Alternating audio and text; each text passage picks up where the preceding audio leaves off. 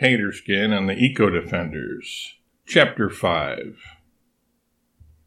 My friends saw that I was deep in thought, and so left me to sort my way through it in my own due time and way.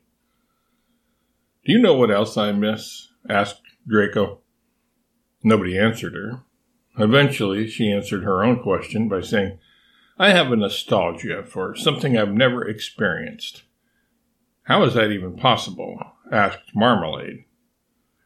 I don't know, but it's so, Draco answered. I've heard about an extraordinarily beautiful type of animal that lived a long, long time ago.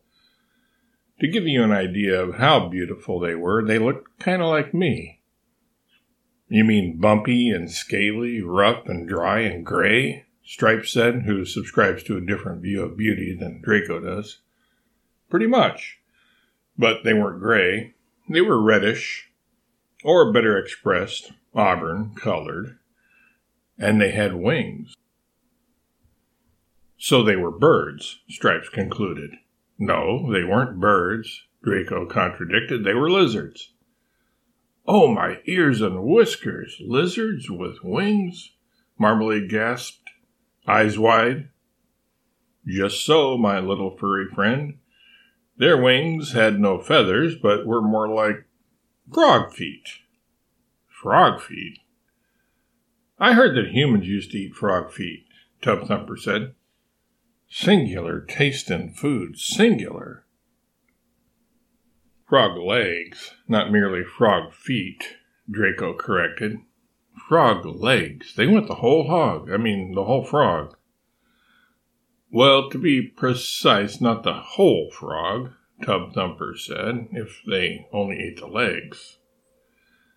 Come to think of it, Draco said after doing a few push ups, which he was wont to do when lost in thought, their wings are in actuality more like bat wings. They have no feathers or hair or fur, just skin like me and Tub Thumper. I have hair, Tub Thumper asserted. Not enough to speak of, Draco replied. That's not the hair you take to a beauty shop to get styled or colored. That's hair you either ignore or get rid of with Nair. Tub Thumper was a little vain of her hair and stamped one of her massive feet.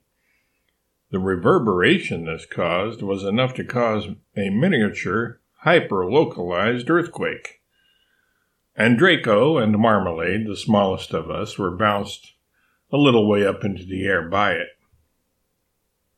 You see, we animals had been returned to our natural size after disembarking from the Arodnap.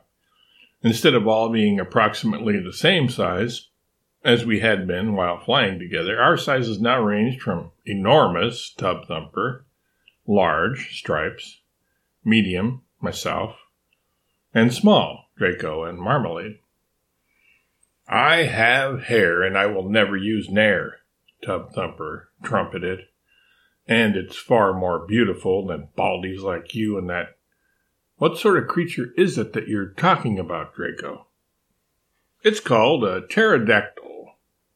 A pterodactyl? Marmalade asked, completely confused.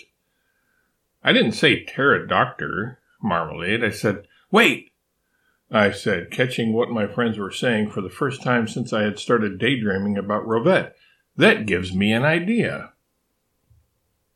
As I was the de facto leader of the group, having the most seniority and enjoying a special friendship with Albert, the builder and pilot of the Arodnap, our time and space travel vehicle, all looked at me expectantly with questioning eyes.